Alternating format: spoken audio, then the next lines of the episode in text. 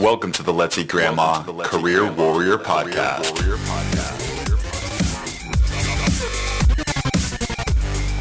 Welcome to the Career Warrior Podcast, where our goal is to help you land your dream job and live your best life.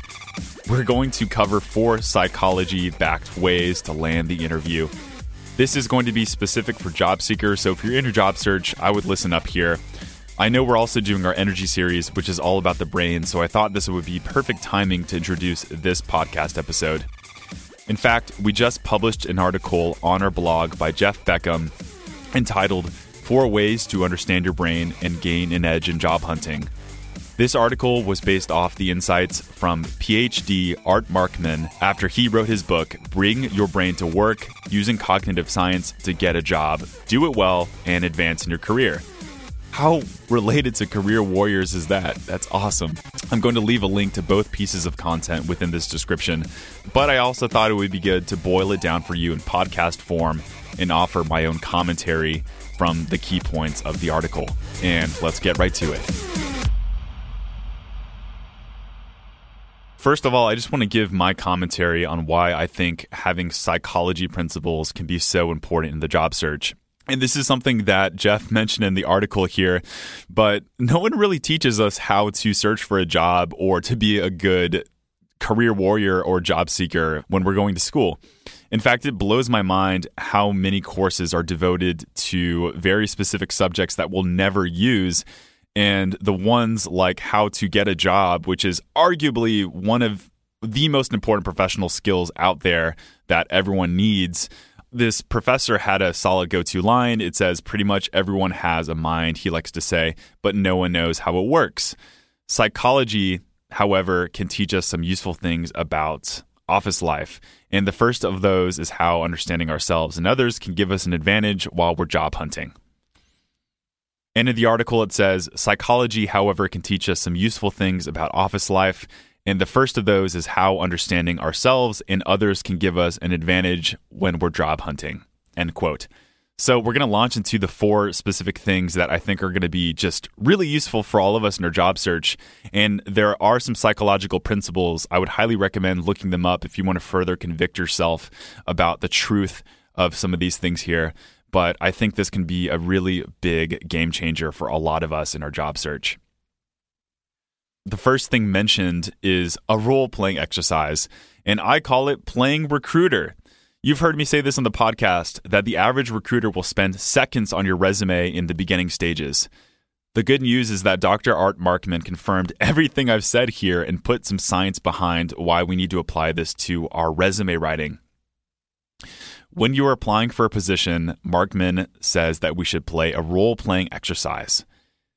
Says, Imagine what it's like on the other side of the application process. The recruiter is receiving your resume they're getting hundreds of resumes for just one job opening. In our episode with Clara Corley, she says that the average corporate job position gets around 120 resumes. So that means the number one goal for a person who is looking through all these resumes is to filter out. They are just trying to filter out the people that are not going to work. And this is where ATS software comes into play, and we'll cover that in a second. Scientists call this approach task compatibility. According to Dr. Markman, when people don't really focus on the end goal, which is to find the ideal candidate for the position, but to focus on the task instead, however short sighted or narrow minded that might be. And in this case, the task would be to weed out potentially 100 different candidates that are not going to be a good fit for the job. So even though a recruiter does really want to find the best person, the best candidate for the job, really their primary, most urgent goal is to reject as many candidates as humanly possible. And I've always been a proponent for including reasons for people to say yes to you as a candidate, but we also need to make sure to reduce the amount of things that might make people say no to you as a candidate. I'll comment just on some things that I've seen in the past when I'm looking over resumes. And this is a really tough one because I know a lot of us just want to include more information on a resume, but a lot of us are including things that may not be good. A good example of this was a client I had in the past that would go through every single one of her positions and let them know why she ended up leaving the position. And I know this made a lot of sense to this person because they they really wanted to provide a really good, well detailed reason. However, when you looked at some of the phrasing and reasons why, every single time I read one of these lines, it looked like a reason to throw the resume out. And I actually recommended that this person remove this completely and keep the resume short, value packed, and keep it simple. And this ended up helping the candidate get noticed and get a job. This is something that I've seen. Another common one I'll see is when people from another country will put that they are qualified to work within the country and that they can help out with the visa. And I totally get why you would say something like this. It's because you're trying to let employers know and be forthright However, at the same time, it may be another reason for someone to throw your resume in the trash because they're worried that you might be a little bit more complicated than usual. So, look through all of your resumes and look through it over and over again and try to find those liabilities. Is there something that, if you're putting yourselves in their shoes, that you might see as something to hold you back or a reason for them to say no? Highly recommend doing that. Okay, Thing number two that they recommend in the article is using their language.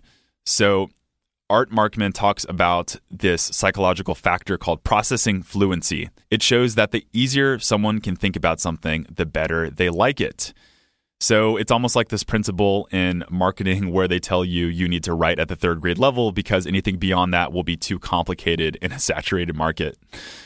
So, with processing fluency, the concept is that hiring decision makers like it when you're making their lives easier by simplifying phrasing. I'll definitely comment on this. I I agree with this for the most part. I think that keeping your phrasing simple, concise, and short does help with the hiring process. In fact, I think those resumes that are very wordy and have just sentence upon sentence, um, so a bullet point with two or three lines, and it's just overly complicated. I think those are the things that are just going to get, you know, glazed over and ignored. However, I would be careful to dumb it down too much. Art Markman actually recommends looking at the job descriptions and almost I wouldn't say copying and pasting, but almost mirroring exactly the same type of language that the job descriptions are using. And the problem with this is that a lot of these job descriptions are being copied and pasted and being done really terribly by hiring managers. And I wouldn't recommend copying some of the same things that hiring managers doing just by the nature of it's just really bad phrasing. But I would recommend trying to use some of the same jargon or language that these job descriptions are using, oftentimes because these are keywords that are being searched. For a myriad of reasons, you really want to make sure that you are being specific, but keeping your sentences very short. So, short, value packed sentences. So if you ended up working for an IT department on a project, don't just mention that project. Don't just talk about how it was very useful. Talk about how many hours of time or what percentage of productivity it increased, how many dollars it saved. I don't know. Whatever it is, make sure that it is a result oriented bullet point. And I've said that from the start. Just make sure it's simplified and eh, I wouldn't say dumbed down, but simplified in a way that recruiters can process easily. Thing number three mentioned in the article slash by Dr. Art Markman is avoiding the presenter's paradox. Have you ever heard the expression that less is sometimes more? Well, this is certainly true when it comes to resumes. The presenter's paradox is when the presenter, and in this case the job seeker, thinks that more is better and will cram every little good thing that they've done in their career into their resume. This is especially common with people when they are writing their own resume. They are biased. And uh, the presenter's paradox basically says that we have a tendency to include every positive thing when in reality, it makes more sense from the recruiter's perspective to see less. And in the article, it says, quote, so to a recruiter, four things that are great are better than four things that are great plus one thing that's eh. Going back to it because the whole liability thing, the one thing that's eh might end up watering down your other value based accomplishments, and it may even be a liability and a reason for someone to say no. I'll comment, and this is something that I've said from the very beginning of this podcast. I've been a proponent of being value packed. And if you go back to our, I believe it's our ninth episode where we talk about how long a resume should be, my belief is that the resume should be as short as possible, but as long as it needs to be. And I tend to say as short as possible for a reason, and that's because of the same theory of the presenter's paradox. The more things that we're including within a resume, the more likely it is that we're going to really water down the few key things that are really going to get us noticed and get us hired. So look to your resume right now. Um, and what I might do as an exercise is to break out a highlighter and highlight some of the absolute best things in your resume that will make you a fit for the position. And highlight those things and pause for a second, take a breath, maybe walk away from your paper for a second and come back to it and look at every single one of those things that you did not highlight and ask yourself are these things that are going to be relevant for the positions you're applying for? Are they going to be the things that get a hiring decision maker to say yes? I think a lot of us are going to realize that we have a lot to cut out from our resumes. Believe me, I know it's tough. If you worked on that project in 2006 so hard and it was transformational and it was huge and you poured your life and soul and your guts into it and it was crazy, of course you'd want to talk about that. But to lose our egos here and to lose our pride just for one second and ask ourselves is this something that is going to make a recruiter who is spending a few seconds on a resume's max actually say yes might be a really big thing to help us in our job search. So, going back to it, make sure the content in your resume is tailored and targeted rather than every good thing about you. Look closely at the job postings that you're applying for and see how closely of a match your resume is for those job postings. All right. The other key principle in the article is the idea of a reason based choice. A reason based choice means that, quote, when people will have to justify the choices they make, they'll look for a reason for those choices. A recruiter will have to justify to the company why they've decided to bring you in for an interview or recommend you for a job, and they'll need to give you a specific reason, end quote. So this is really where it flips over from recruiters are filtering you out to recruiters are looking for that one really good reason to select you above all the other candidates. This is where I think the cover letter comes into play because yes, it is true that recruiters are skipping over a lot of the cover letters because they're in the filtering stages. But after they narrow it down, I would venture to say that that cover letter can really come into play as the one thing to set you apart from the other five, ten candidates that they're deciding over. In the cover letter, you're really looking to give people that one reason to get you over to the interview stage. So, this is why I recommend time and time again getting specific towards the company. What really is that one reason why you are a good fit for that company? Is it because you've done some digging and know that the company is trying to build their supply chain department and you have the history of building up a similar department in the past and you can apply it to their company and make their company money? Because I think that's a really compelling reason. It's incredibly important a recruiter really needs to justify why they're bringing you in for an interview because interviews take time. They probably cost the organization money because hiring is not cheap. What I recommend is giving one really good reason to do so, and this can be a really big game changer in your job search. All right, so these are four psychology backed ways to land the interview. So we have um, this role playing exercise where we play recruiter and test our resume to see what are some reasons why someone would say no to it. We have using their language by simplifying our phrasing. We have avoiding the presenter's paradox by cutting out the things that are not directly relevant, although we may love them. And we also have giving a reason based choice in our resumes for why we should have the interview. And I believe that these four principles can be a really big game changer in our job search here. And I recommend checking out the article that I'm going to post. Um, it's going to basically summarize all these things so you can come back to them.